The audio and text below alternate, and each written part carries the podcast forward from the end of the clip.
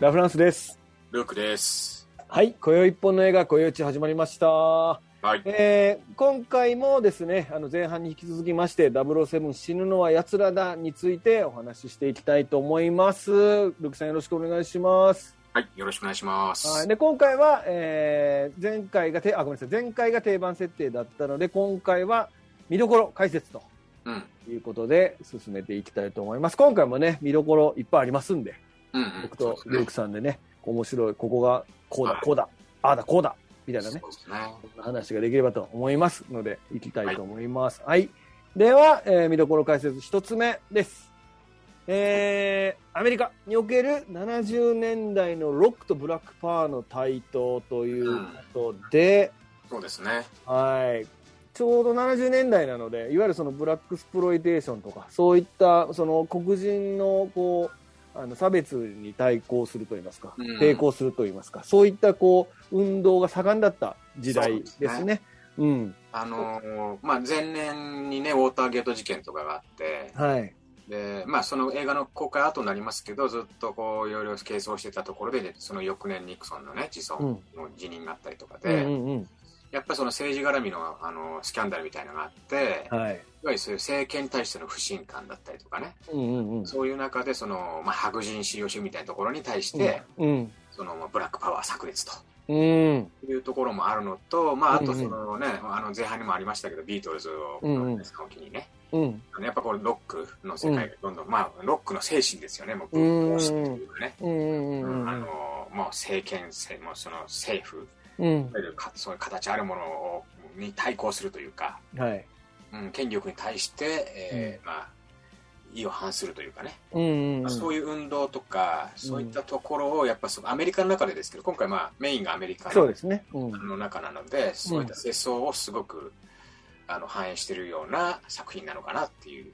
そうですね、だからあのやっぱ60年代のあのボンド映画に比べると、70年代になってから、やっぱそのカルチャーといいますか、そういうものがこうげ激変してるという中で、そのボンド映画もそういうものをまあ取り取り入れていこうというか、そうですね。うんまあ、あとはさっきおっしゃった、前回、前半でもおっしゃったそのスペクターが使えないうんっていう状況の中で、やっぱり新しいそのボンドに対する敵はい。をどういうふうに構築していくかっていうことと、この時代のその波といいますか、そのじその時の時代のムーブメントみたいなものとか合わさって、まあ、こういう、あの、敵のありうん方みたいなものがあったのかなっていうことですね。もう敵陣が全員黒人で統一するっていう、もう徹底的にそうですね。こだわってやってましたし、うん。またそのね、本当に一人一人のキャラが濃いってじゃないですか。濃いですね。うんだから、なんかこの、うん。いや、本当すごいですよ。その、あの、さ、ね、前半でも言いましたけど、サミディの尺なんて、うん本当にね、これ、後の映画にも影響を及ぼしてるんですけど、うん。まあ、このやっぱまず衣装すごいな、欲しいなと。うん。で、あのこの右、この右、ごめんなさい、YouTube 見てごご覧になってる方わかる。この右側の顔半分白く塗ってる人ですよ。そうなんですよね。この衣装。うんそのうちだから我々のこのワイプといいますか、下の、あれも、半分、サメディになってるうん時です。サミディになるかな わかんないけど、いや、あのね、はいこれ、あの、登場するときに、はい。あの、ホテルの庭みたいのでサミディがね、はいはいはショーみたいにやってるわけですよ。い。やってますね。その時に、はい。あの、これ、キングコングみたいな感じで拘束される女性がいて、うんうんうん。あの、縄でね。はい。で、そこにこう、女性に接近してね、ブーって首を振るんですよ。うんうんうん。これのシーンにインスパイアされた作品っていうのが、うん。スター・ウォーズエピソード1のボスナスなんですよね。ちょっと待って、うん。本当なの？っていうね。はいなるほどなはいはいはい。うん。で、あと別のその男の人で、はいはちょっとインド系に近いのかな、なんかその、カニみたいな格好して歩いてくるやつがい。いましたね。うん。これね、完全にもうね、あの、うん物体 X の動きですよね。また物体。だからやっぱね、その、やっぱあれ、あれ頭だけやったけど。うんカニ？そうね。うんそうなんだよはいいや、確かにそうです。うんだからやっぱその、なんていうか、この、後の作品に対して影響を及ぼしてるのが、やっぱすごくね、はいはいはい。はい。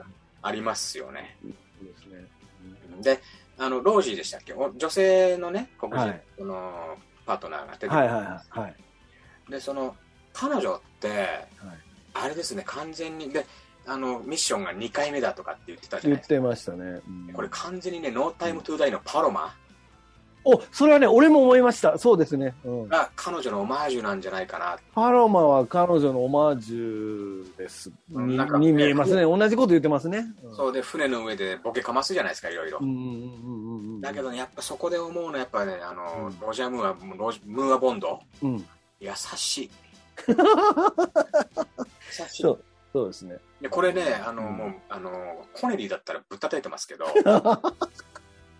はい。これあの、いや、あの、上司ってこうあるべきだな。で、ノータイムトゥーダイのは時も、まあ、ね、リスペクト、あの、認めてあげるわけですよ、だんだんね。うんうん。なんかすごくいい関係を築いてて、だその片割れで、その黒人のね、その女性がそういった、うん。まあ、成長ものじゃないですか、まあ、まあ、途中でね、やられてますけど、うん。まあ、そういう意味でもちょっとやっぱりこの、なんていうか、その、まあ、人種を超えた、うんあの、架け橋っていうのもムーアボンドは担ってるというような気うもーん。そうですね、うん。やっぱりこう一作目からねこういうアフリカ系が敵が全員アフリカ系っていうそのそのまたでそういうの設定も新しいですしね。そうですね。うん。モジャムーアになってからやっぱりいろいろこうもう変えていくと言いますか。そういったことをチャレンジしてる。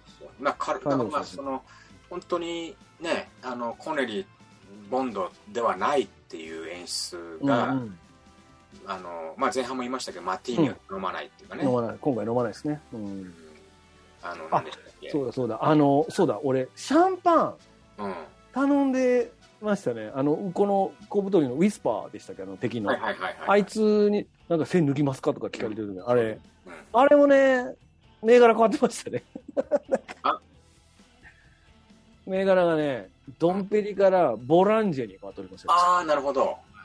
ボランジェ、ボランジェが今回からのメインシャンパンになると。そうですね。でしたね。で、まあ、ボンドもね、バーボンのノーアイスノーアで、イス。うん。あ、そこマティーニじゃないんだと。そうそうそうそうそうん、そういうなんかちょっと違いをね、う。こう、で、葉巻を吸って、まあ、タバコは吸わないと。うん。そうですね。胸毛もツルツルだと。胸毛もつそこは別にあの持って生まれた毛の量なんですようん髪の毛太そうですからね彼ね。そうですね。まあ、その辺、なんかわかんないですけど、まあ、米国っていうこともあるし、うん70年代っていうこともあるし、そうですね。なんかいろいろこの時代の流れみたいのがね、うん。あの、感じさせるようになってるのかと。そうですね。うん、まあ、ボンドもちろんその変わったっていう演出もあるんですけど、ありますね。うん。まあいいですよね、これね。うん。そうですね。というねあのロックとブラックパワーの台頭というのがもうこう前面に出てる映画でございますと。どっちかというと、ジャズ、ジャジーな感じでしたから、今、あの、今まではね、その、そうね。あもね、うんでそれがその、まあ、今回、その、ロックになってっていうことで、うんまあ、本当いろいろ新しさを感じる作品ですね。うーんまあやっぱり当時のアメリカが舞台だっていうのはでかいでしょうね、きっとね。そうですねあとほら、ニューオーリンズとかね、やっぱ音楽の、ニューオーリンズとかだと音楽有名ですから、はい。そういうのも関係してるような気もしますけそうですね。ど。だってあの、リブレッドダイ歌ってるあの、フィレ、何でしたっけ？あそこの、うんうん。フィレをク、ラブでね。う。うんん、クラブで歌ってる、うん。めっちゃソウルフルな歌ってるそうですね。うん人もいて、あの時あの、あの時、バカーンってあの地面入ってスーッと落ちてくる時もちょっと 笑ってしまいました。いや、なんかあの、最初壁だったのに次椅子だって、そうそうそう。どんだけもう忍者屋敷かってお前、どんだけだ、どんだけあのこっそりうん誘拐されとんねんっていう。すごいですよね。そうそう。どんだけ誘拐されても、全、なんてことない顔してる、あの、ロジャー・ムーアもかっこよかったですけど。はい。というね、あの、ブラックファーのタイトルというお話です。はい次。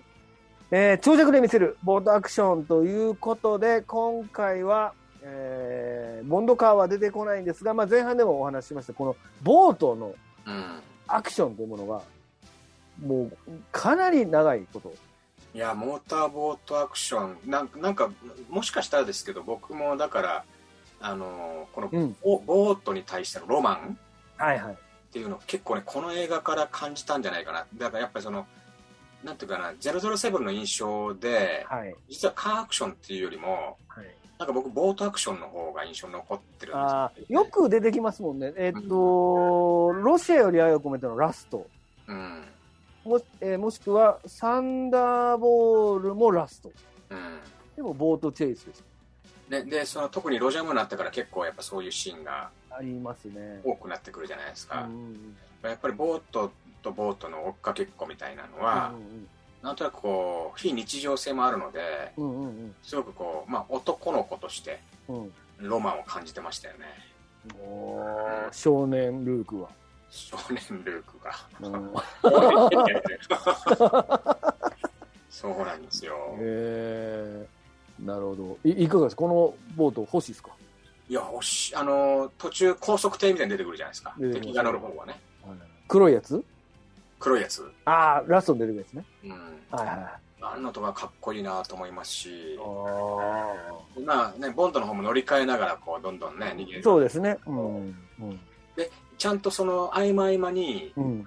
お笑いシーンみたいのをこ そうそうう、見てるんですよね。そうですね。ううんん。単調じゃないところもやっぱすごく、ね、演出的には素晴らしいなと思いますね。そうですね。このボートチェイスはね、いろいろとちょっと間に、あの、そのペッパー警部もそうですけど、お笑い要素とかもが入ってて。はい。え、ちょっと待って。ペッパー警部？うんですよね。あ、ペッパー保安官。まあ、ペッパー警部か。うん。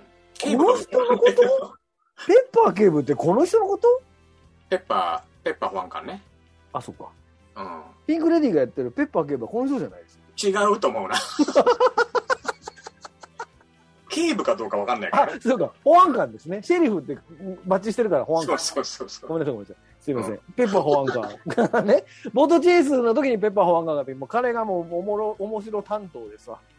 もうね、ロジャーロジャーボンドに巻き込まれまくるっていう。うん、はい。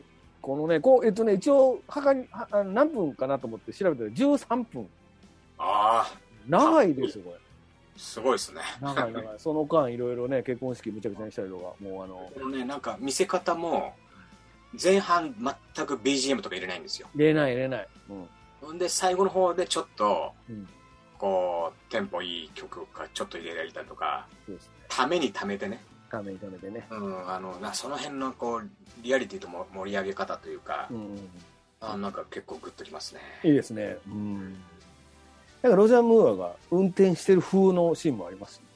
そうです、操縦してる風のシーンもはありますし。い。なんかこう、はめ込みじゃななさそうですはめね。込みじゃないって これはめ込み大変やなって話ですけどね。そうですよね。うん。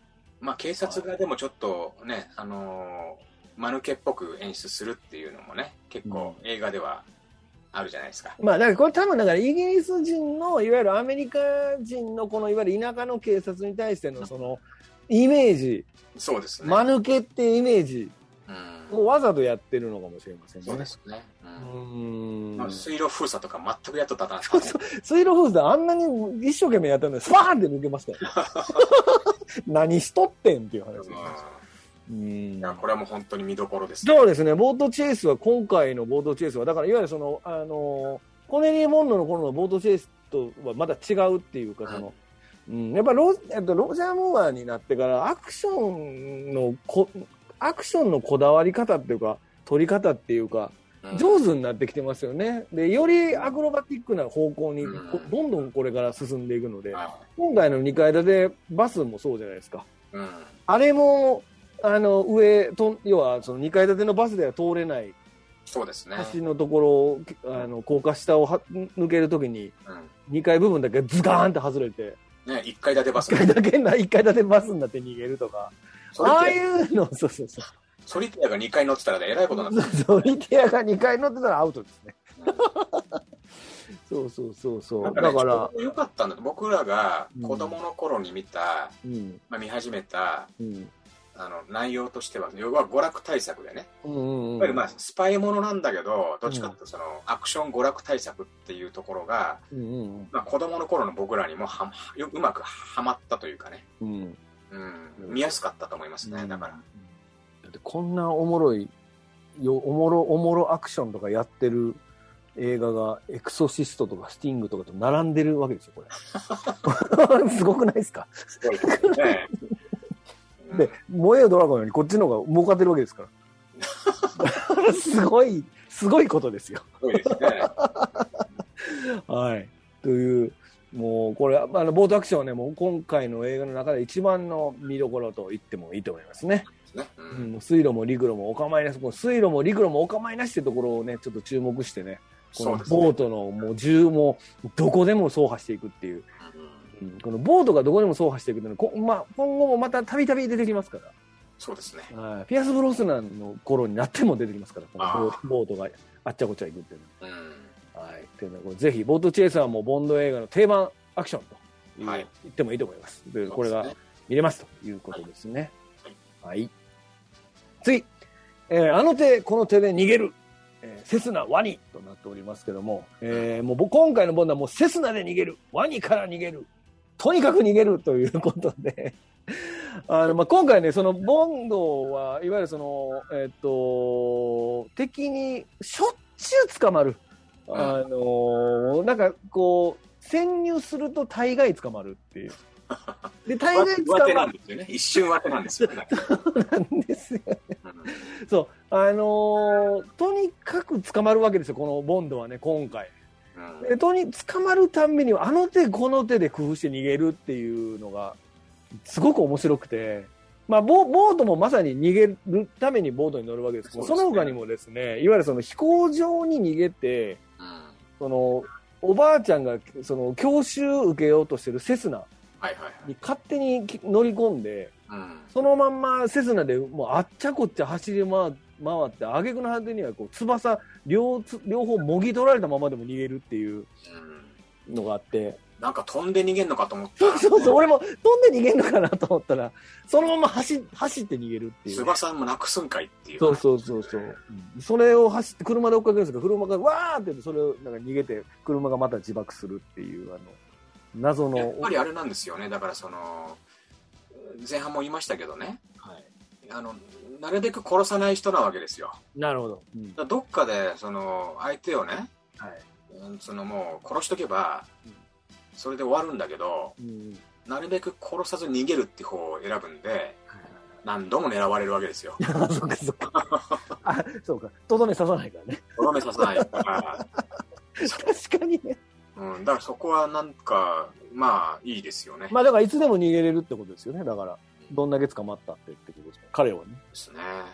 で今回もだからそのセスナの、その、おばあちゃんがいわゆるセスナの教習のために来てるんですけど、あの、あれ？いつもの先生はみたいなこと言われて、今日はあの代わりですみたいな。ねあの辺の軽いジョークかわしな、ジョーク言いながら、ま、逃げていくっていうのが、彼の面白いところね。いいですよね。いいですよねこのセスナはね、格納庫の扉閉めようとして抜け出すとか、これ、まだありますからね、今後もままあ、たこのね。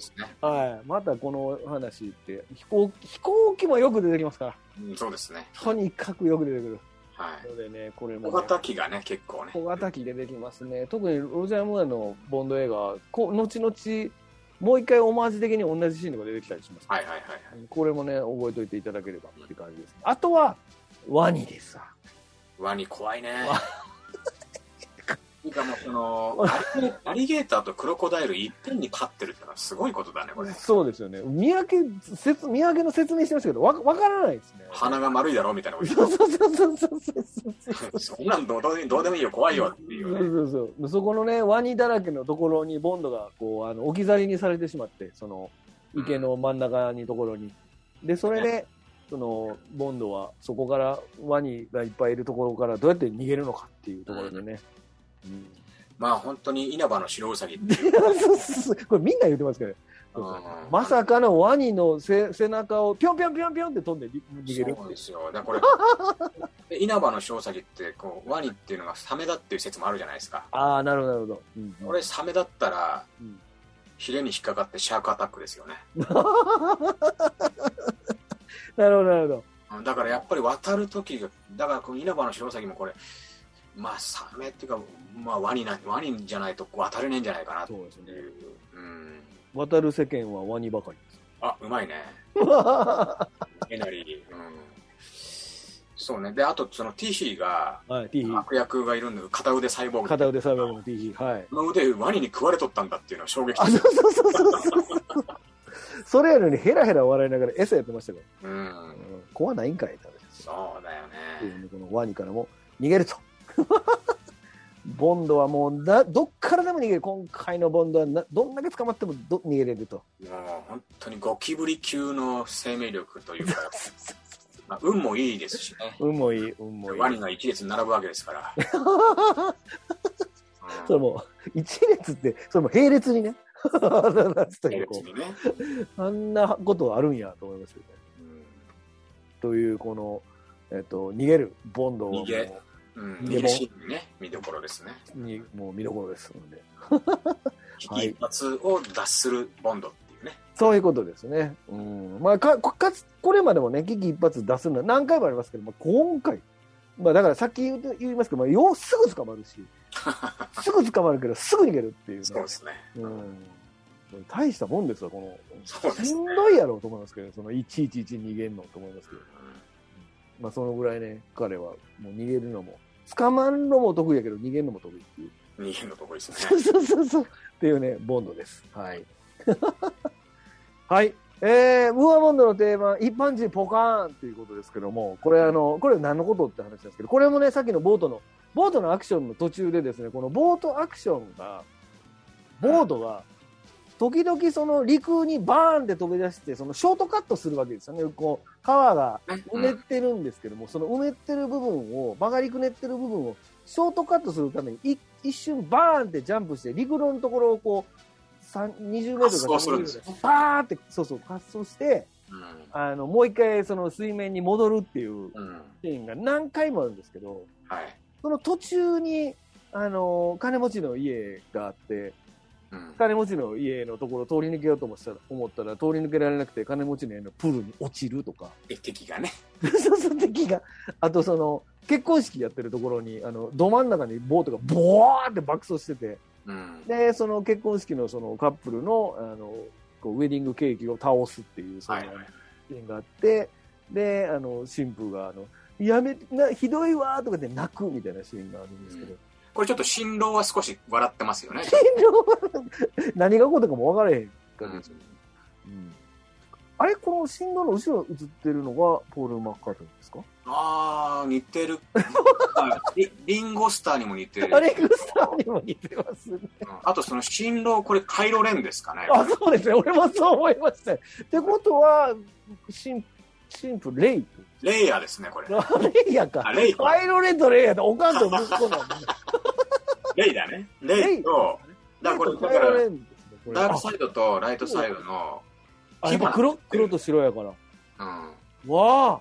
そうだ、だから、うんケーキバーンってやられた時に、うん泣いてる人間と笑ってる人間がいたんだよね。で、この神父がいわゆるパルプラティーンってことだよね。だから、パルパティこれ、まあそうですね。パルパティーンですね。まだ、だああの、エピソード1、2ぐらいのパルティって、そうね、まだちょっと、あの、神の、神の心も少し持ってる。そうですね。時だよね、ちょっと。何の話ですか今、僕らの話。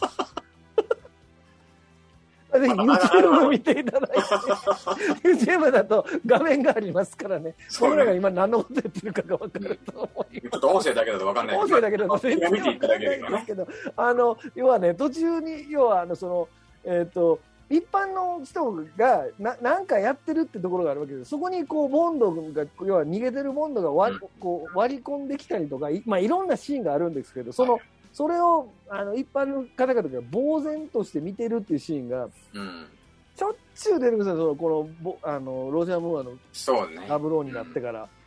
なのでね、このね、一般、それをね、僕は勝手に一般人ポカーンっていう、あの名前にしたなるほど、なるほど。はい。なので、このとんでもないアクションの中にポカーンを入れてくるセンスが、このムーアボンドになってからいっぱい出てきますんで、そうですね。うん、この辺をね、ちょっと、この辺も楽しんでいただけるとね、うん。面白いと思う。このパルパティーンとね、あの、カイロレンとレイ出てきますから、ぜひ YouTube を見て、まあ、リリンゴスタートね。そ う後ろにリンゴスタイルですね。うん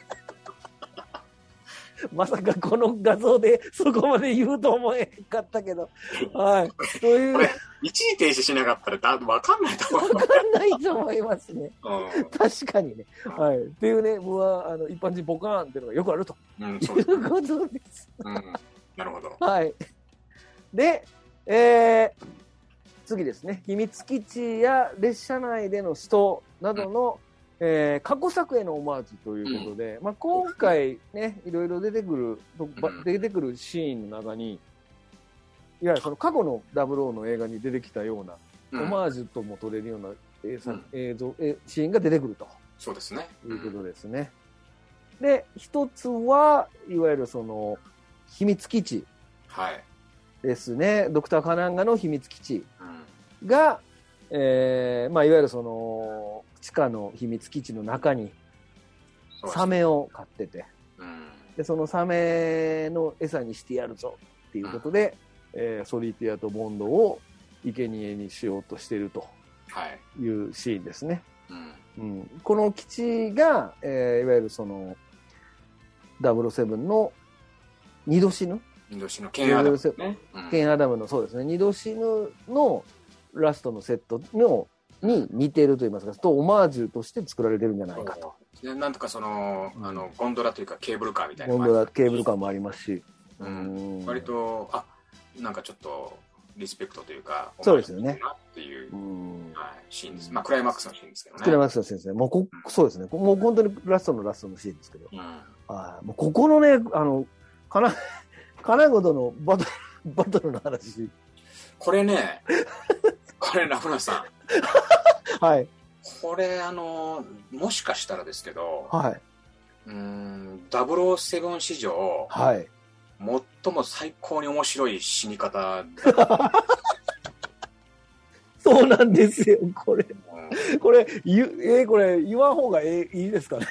そうね、これは、まあ、みまだ見てないかこれねら、いただきたいんですけど、このドクターカナンガのラストの死に様は、うん本当にダブルゴ史上で一番面白いかもしあれない。のー敵史上最高の死に方ですよね。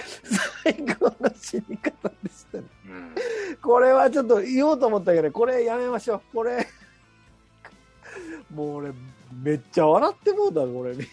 そうね。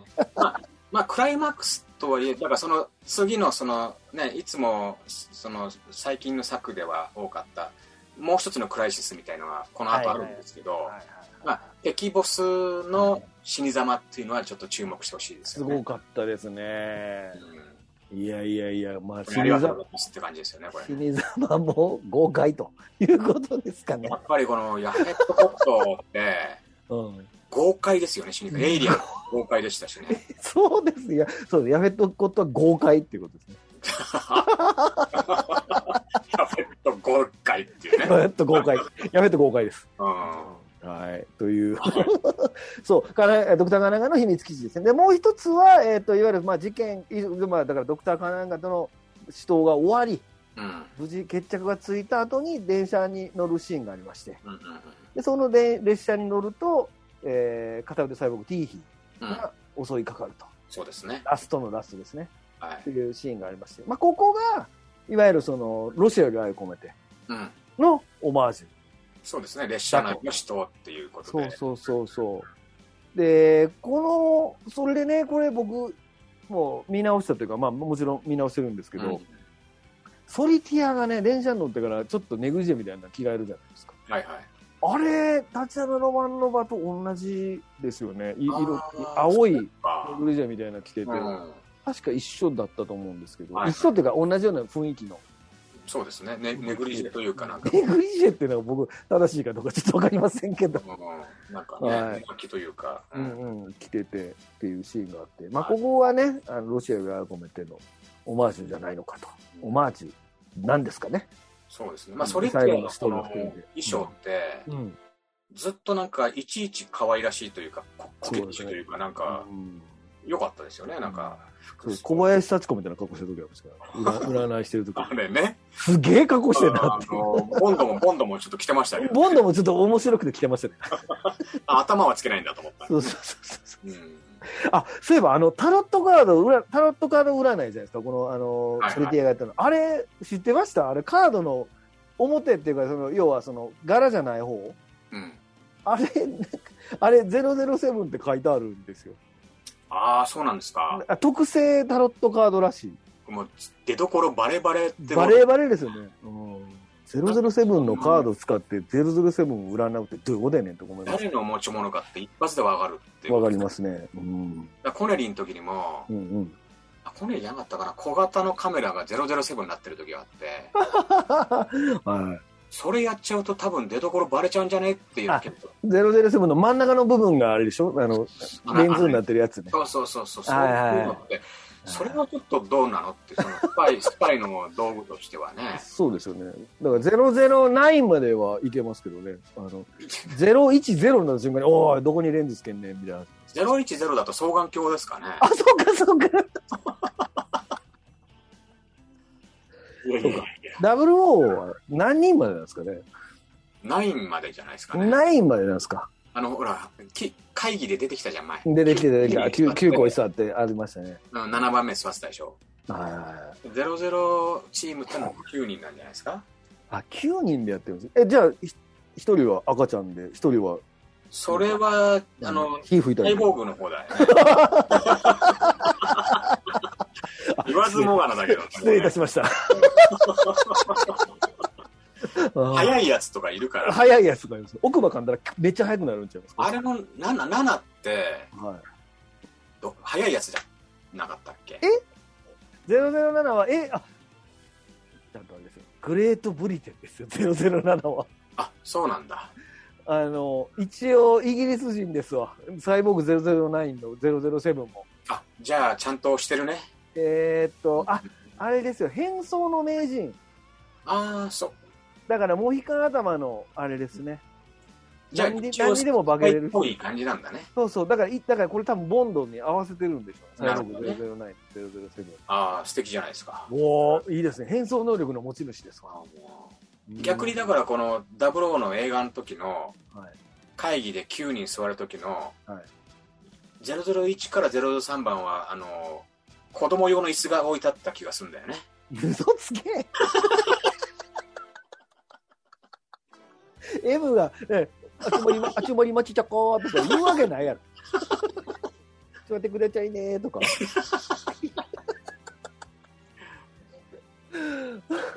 が出ちゅうみたいな。混同しとる、混同。感動してますね。う。うんん。はい。というね、あの、オマージュ、オマージュの話してないな。えっ、と、要は過去作のオマージュがあると。うんコネリー・ボンドのオマージュもありますということですね。はい。で、えーラストですね。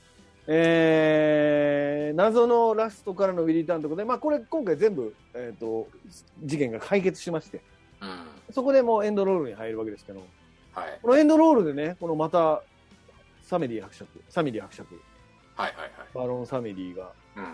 素敵な笑みを浮かべて終わるっていう。そうなんですよ。これ、謎のね、これすげえ謎なんですよ。なんか終わり方としては、本当に異色だし、異色ですね。まあ、逆に言うともう伝説級というか、伝説級じゃないですか。だってこんな敵が一人高らかに笑って終わるエンディングって多分後に先にもこの映画だけですよ。ないですよね。だから、やっうんうんぱブードゥーの、ブードゥーマジックの、うんなんていうかこう、もうつかみどころのないうんうんうん謎みたいなところはうん解決せずに終わらせるというかね。うんうんうん。まあ別にこいつまた出てくるわけじゃないじゃないですか。そうなんですよね。まあだからこのサメディっていうのは、いわゆるそのブードゥー教におけるなん何かしらの神様かなんかの意味みたいなんですよね。うん。だからその彼はいわゆるそのもしかしたらちょっとこうなんかスピリチュアル存在である可能性もあるっていうかね。なんか何が悪いか分かんないです。このこの人だけなんか異色なんですね。このうんなあの悪い悪敵の中で。そうなんですよね。ちょっと噛まれて死んでたんちゃうんかよ。そうなの。一味っていう、まあまあもちろん協力してるんだけど協、力してるんですけど、その、カカナンガの一味かっていうと、まあそんな感じもしないっていうか、そうなんですよ。うん。まあ、まあ、利用してるそのパワーを利用してるってカナンガの方がパワーを利用してるというか、そうそうそう、そうですね。な確か、だからこのブードゥー教の、えっと、祭りのとかがあるから、いわゆるその、経済特区にするっていう。ことで、それを隠れ蓑にして、消しの栽培をするっていうのが、確かサンモニックか、が目的だったと思って、それの、いわゆるそのブードゥー教のその宗教のこう競争的な役割として、このバロン、バロン伯爵、バロンちゃうサメリー伯爵を、うんあの、味方に、てこっちに入れてるんだと思うんですよね。はいはいはい。うん。で、彼はどうも、その、もうちょっとこう、超自然的な存在だったのかもしれないって変な終わり方です、これね。まあ、あとはその、いわゆるそのブラックパワーの時代において、うんうんうん。敵や全部黒人が敵で全部死んでっていう終わり方っていうよりは、うん、あやっぱりその、バランスもああるんじゃないですか？うーん。だから、あの顔もバランス取ってたでしょ、白いところで。お城ところでね。そういう意味か。そうね。うん。やっぱそういうミステリアスな部こ分。の人すげえミステリーなんか意味深に笑うシーンばっかりですかね、これこの人そうですね。うん。これについては特に説明もされないですが、うん最後まで生き残るっていうところで終わる。うん。本当に異色の終わり方ですね。そうそうそう。で、それで、まあ、がい燃えてる骸骨になって、あの、ジエンドっていうことに。はい。で、そして、ウィル・リターンということで、まあ、今回、だから、多分、久々のウィル・リターンな気がするんですけど、うんうんうん。次回作は、黄金銃を持つ男、マン・ウィズ・ザ・ゴールデン・ガンで帰ってくるうん。ということで終わると。そうですね。うんですね。まあ、いわゆるだからその最初の頃、まあ、ロシア、ゴールドフィンガー、サンドボールあたりの定番の流れがまた復活したってことですね。うん。うん一回女王陛下とあのダイヤモンドで途切れちゃってましたけど、このウィル・リターンとかが。はいはいはい。うん、ここでまた復活して、うんまあ、ここからはもう、ボもうムーアボンドで行くぞと、そうですね。うんっていう、その、こう、決意表明みたいなのですか。うん。うん。っていうところもエンドロールでも出てくると。はいいうことで、まあ、これ最後まで見ていただきたいとうんいうことですね。そうです。はい。以上が、えー死ぬのは奴らだの、まあ、見どころ解説とはい。いうことになって思ういます。ん。なんか言い残してることとかありました？いやまあ、うそうですね。特にないですね。ないんかい。まあでも、その、あの、やっぱり、ボンムーアボンドならではの、うん。お茶目なね、うんうんうん。あの言葉のやり取りというか、あ、そうですね。それは本当に盛り込まれてて楽しかったですね。うんその例えばその土産ショップ行って、はいはい。奥覗きたいから、はい。ショップの方ね、の,、はいのお姉ちゃん、こうちょっと目をそらすために、はいはい。サメを持ってって、サメじゃヘビを持ってってね、はいはい。包んでくれと。お土産のね。はいはい。で、これ、縦に、縦で包んでくれ縦に包んでって言ってました。いやいや横も縦もあるかいなって言って。そうですね。は花束みたいな感じにしてほしかったそれは、まあ縦ってどういうことやねんっていうことの時間稼ぎだとは思うんだけど、はいはいはい。まあ、そんなね、セリフ絶対ショーン・コネリーは言わないですよ。ああ、そうですね。うん、やっぱその、お茶目だよね。うーん。本当に、その、新、新時代ボンドはいはのその象徴の一つとしてそういうその、ユーモアい。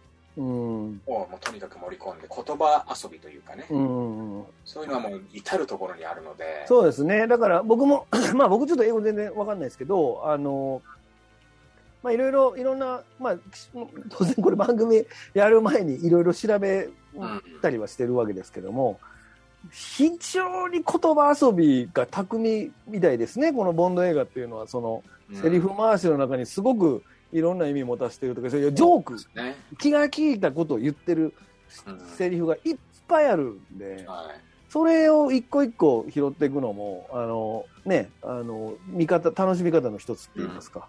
うですね。、どんだけ、でもその、いわゆる気の利いたジョーク言ってるってことで、その、ボンドがどんだけそういったことが、が、長けてるかと言いますか。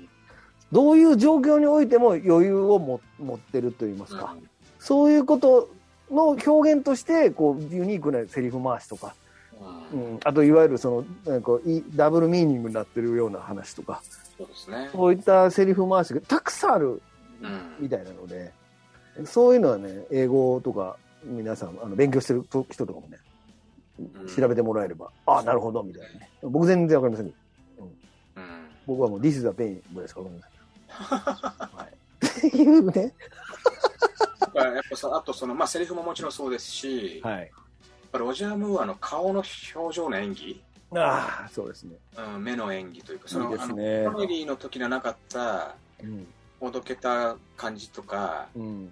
あとその逆にそのねあのロージーにうん。あの恋のルール3回目はもう1回なんて言われてうん。ちょっとボンド側がびっくりするうん。うんでそのまあ中途半端は良くないよねとうん。中途半端だったんかい言ってましたね。だからそのその時のその表情のこうね見せ方だったり、なんかすごくまあちょっとラブが過ぎるのかもしれないですけど、うん。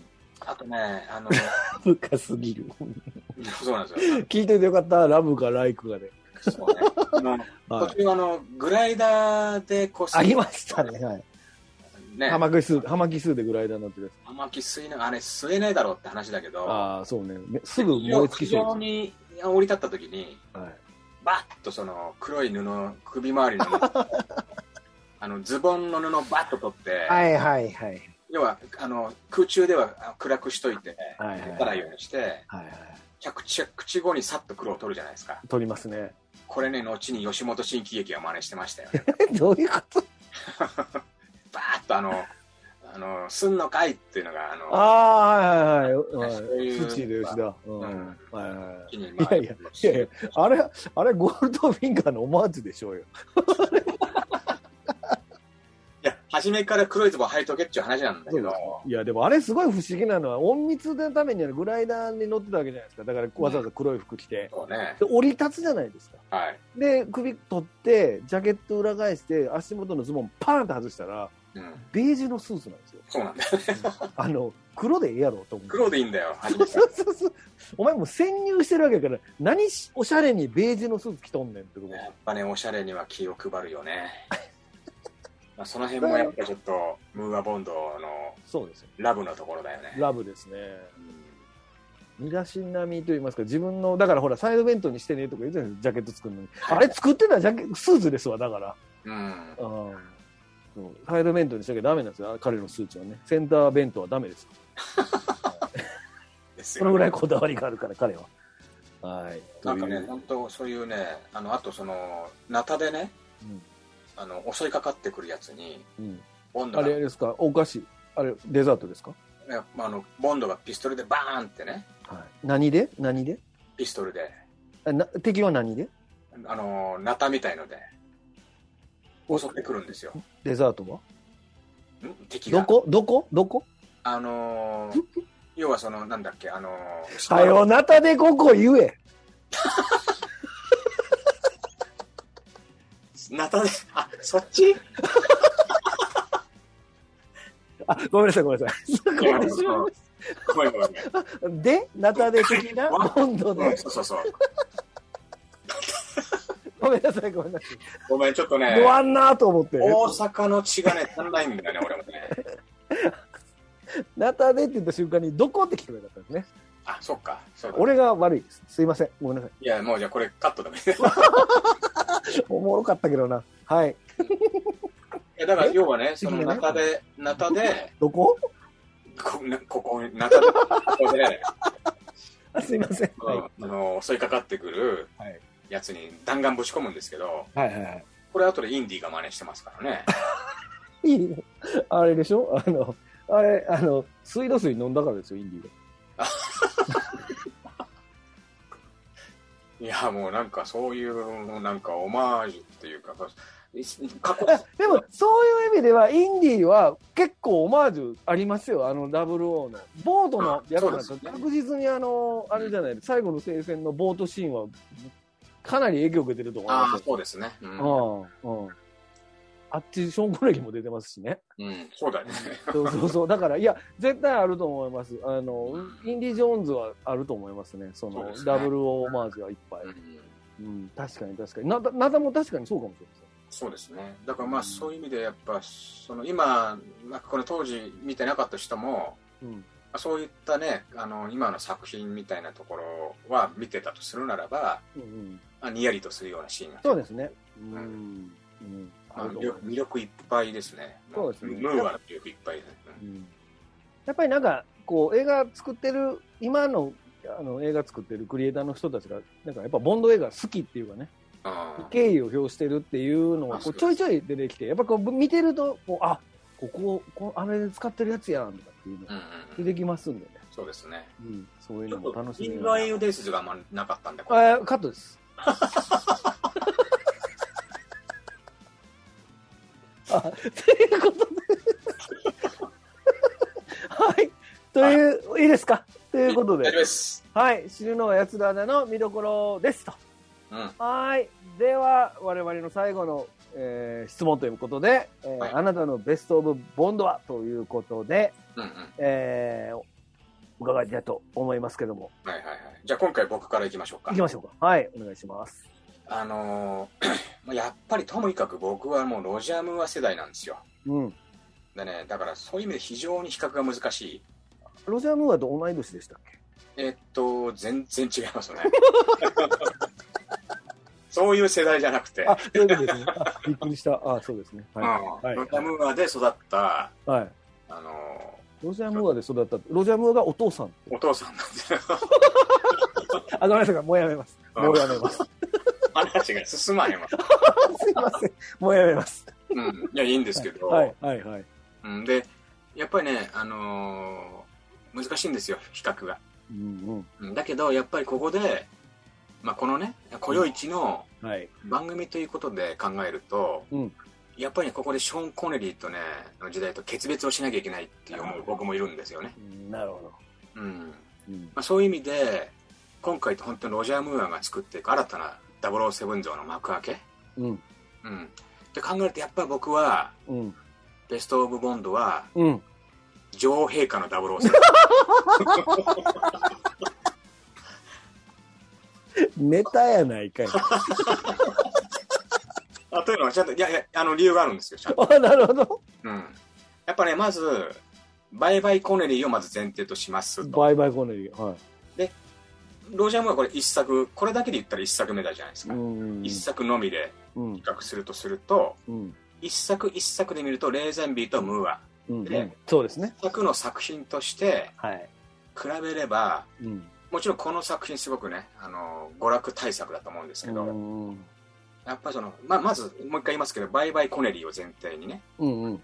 僕はしてるんですけど、うん。やっぱね、このストーリーとかテーマ曲とか、うん。アクションのそのな内容ね、はい。見せ方も含めて、やっぱそういうものから振り返ると、ちょっと今回、女王陛下の007っていう。はいはいはい。そうですね。うんなるほど。じゃあ、女王陛下ということでよろしいですか？はい、そういうことにああ、なるほど。させていただきました。ああ、わかりました。えー、僕はそうですね、まあ、今回のロジャー・ムーアのボンドは、まあ、確かに僕もやっぱりロジャー・ムーア世代といいますか、ロジャー・ムーアの映画を見てた世代ですので、うん。やっと出てきてくれたっていう、その、こう待ってたねっていう感じ？うんうん。と、あと、あそうは言っても、ロジャー・ムーアは若っていうことですよね。あのね若いなっていうので、かっこいいなっていうところ。はい。で、えー、ジェンシーモー、ジェンシーモーでしたっけ？の、ボンドガールも美しい。はいはいはいはいはい。そして、えー、主題歌もかっこいい。うん。うん。なので、まあ、だから今、今回もちょっと見せ場、見見どころ、ボートチェイスもかっこいいし、見どころもたくさんなんですけども、うんまあ、そういう意味で僕が今回ベストに挙げるのは、うんえー、女王陛下のテレビですよ。ちょっと待って、それ、ちょっと待って、それ最初から考えてた？あ、全然今考えた。何？ネタやないけ。いやいや、えっとね、いや、実はね、いやいや、あのーあのね、違うんですよ。これね、僕、ルークさんが言ってることがすごく腑に落ちました。今、さっき言って、おおっしゃってた話が。本当？いや、あのね、いや、それはほんまそうやと思いましたね。あの、まず、まあ、バイバイコネリーはもちろん、やっぱりね、今更、ここまで来たら今更コネリー好きっていうのもどうかなっていう気が確かに僕ももあって、うんでなおかつ、いや、もう全く一緒ですね。あの、一作目、うん。要は、一作目として考えるならば、うん。ロジャー・ムーアの一作目がこの死ぬのは奴らだで、で、ジョージ・レイゼンビンの一作目が女王陛下だとして、お要は同じ一作目として、はい。フラットな目線で見たときに、どっちの方がクオリティ高かったかっていうと、やっぱ間違いなく女王陛下ですね、やっぱり。これはもうしょうがないですね、あの映画のクオリティとしては。映画のクオリティっていうか、まあ、方向性もまず違いますし。まあそうですよね。う。うんんで、そのロジャー・ムーアが、じゃあ、女王陛下の時にロジャー・ムーアだったら、ああなったかっていうと、ああはならないと思いますし、はいはいはい。うんジョージ・レゼンビーがね、死ぬのが奴らに出れば、こうなったとも思えないですけどもまあそうですよね。うん、で、あとやっぱロジャー・ムーアは、まあ、ちょっとやらしい言い方ですけど、これからどんどん良くなってきますから。そうなんですよ。この言い方もわ変ですけど、なので、一作目、今回、一作目、一発目勝負って言うならば、うんまあ、これは情報映画の方が、出来としては素晴らしい。いや、なんかネタっぽいけど、久々に揃いましそう思いましたね。いや、違うんですよ。僕、ルークさんの言ってること、めちゃめちゃ腑に落ちました。あ、そうですか。いや、その通りやなと思って。うんうん。あいや、嬉しいね。ーいや、いや、でもよかったって、何のネタ合わせもしてない。この部分だけはね、も本う。当そう思いましたね。やっぱオリオリジンじゃないな。一作目、その人の一作目で考えれば、だからい、要はドクターの女王陛下、はい。そして、えー死ぬやつでしょ？うんうん。そう考えても、女王陛下、ドクターの死ぬのやつらだっていう感じですかね。やっぱりその、ロジャー・モーアの魅力は炸裂はしてますけど、いや、もうロジャームは、ラブはもう絶対的な。ラブはすごいですよ。うんうんでやっぱりその、ね、ストーリーとかそういうのも含めて、うん、いまだにその女王陛下ナンバーワンっていう人もいるわけじゃないですか。いますね。やっぱりよくできたあの作品だったんだと思いますね。そうですね。うん。まあ、だから、えっと、まあ、これ難しいのは、やっぱりその、こう、求めてるもの、何がボンドらしいのかって、前もほら、お話とかしたじゃないですか。まあ、何がボンドらしいかっていうところは、それぞれの映画でそれ、それぞれのその良さが、まあそうですよね。うん、あとまあどのぐらいの年齢で見てるかとか、そうですね。そういうね、自らの人生にどうかかかぶってるかというか、うんうんうん。それによってもちろん全然変わってはくると思うんですよね。うんうんうんただまあこのいわゆる今回のこの企画の中でねはい。あえてだって本当だったら僕ら全部好きなわけだから、そうですね。うん、ただあえて比較するときに、まあ、そういう指標新たな指標を持ってみてうん。やっぱりこっちかなっていうそうですね。だから、は初めてっていうか、は初めての見方かもしれない。その、やっぱそれぞれの一作目として考えればとかっていう考え方って。うんうん。なので、めちゃくちゃ腑に落ちましたね。うんええこと言うな。な。ええこと言うなこの、あの、猫を、ね、が抱いてる人。猫言ってるわけねえよ。猫猫はもうしゃべしゃべええないこと言うな、この猫。というね。まあこの猫もあの、うん。ソリティアと同じにねオドアイですですからね。うん。うん。まあ占い的な感じで僕もこう話したわけで今ね。うん。何を言ってんの？うんあれ、ノリツッコミですか？乗りツッコミねああ、素晴らしいですね。ということで、はいはい。ありがとうございました。じゃあ、今回はお互い女王陛下ということで、うんこれでね、また女王陛下、また見てくださると嬉しいですから、そうですねはい。ということですと。はい。はい。じゃあ、えーそれでは、次回は黄金銃を持つ男うんでお会いしましょうと。うん最後いいですか？ちょっといいですよ言っときますか、いいですよ。あの えっとねちょっとし一人注目してもらいたい人がいてはいはい。あの田中君ですか？誰？いや、わかりません。ごめんなさい、ごめんなさあのい。あれ？あのミスター田中？うん、タイガー。うん。じゃなくて、今更？うんいやいや死ぬのは奴らだの中ではいはい。あ、そういうことか。あのクオレル・ジュニアっていううん。あのボンドが借りる船の持ち主みたいのがいるんですよおっさんがはい。いたでしょ？誰でしたっけ？あの要はほら船借りていくじゃない、うんうん。あ、あれでしょ？だから、うんうん。あの、釣りして、釣りとかしたりしてる、あの船でしょ？はいはい。まあ、もともとこうどの船にしようかって、はいはいはい。あの、寝っ転が寝てる人ね。そうでこの人がこいつが一番、はいはいわかりまにしようあ、結果的には仲間だから選ぶっていうことなんだけど、うんうんその彼うん。があのジャマイカ生まれのイギリス人俳優らしいんですけど。あのすごいんですよ。あの、ロンドンのケンジントンってとこで、うん。あの、地下体育館っていうのを運営してたらしいんですけど、まあそのリアルな話ですよ。はい。で、その全ての人種が、その、いわゆるトレーニングをできる場所っていうことで。体育館の運営をしてたと。うん。で、そこでトレーニングしてた人が、うん。あの、ダース・ベイダー演じたデビッド・ブラウスっていう人がいるんですけど、はいはこの人はもともと重要上げの人なんですよ。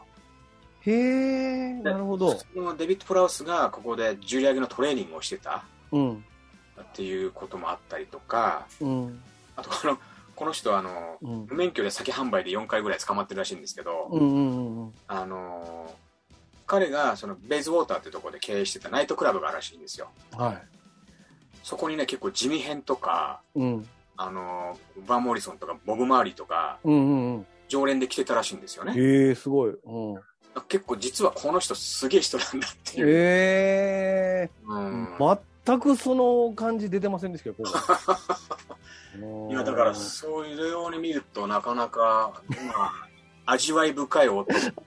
味わい深いですね。そうですね。うん。まあ以上なんですけど、渋いなぁ。うん。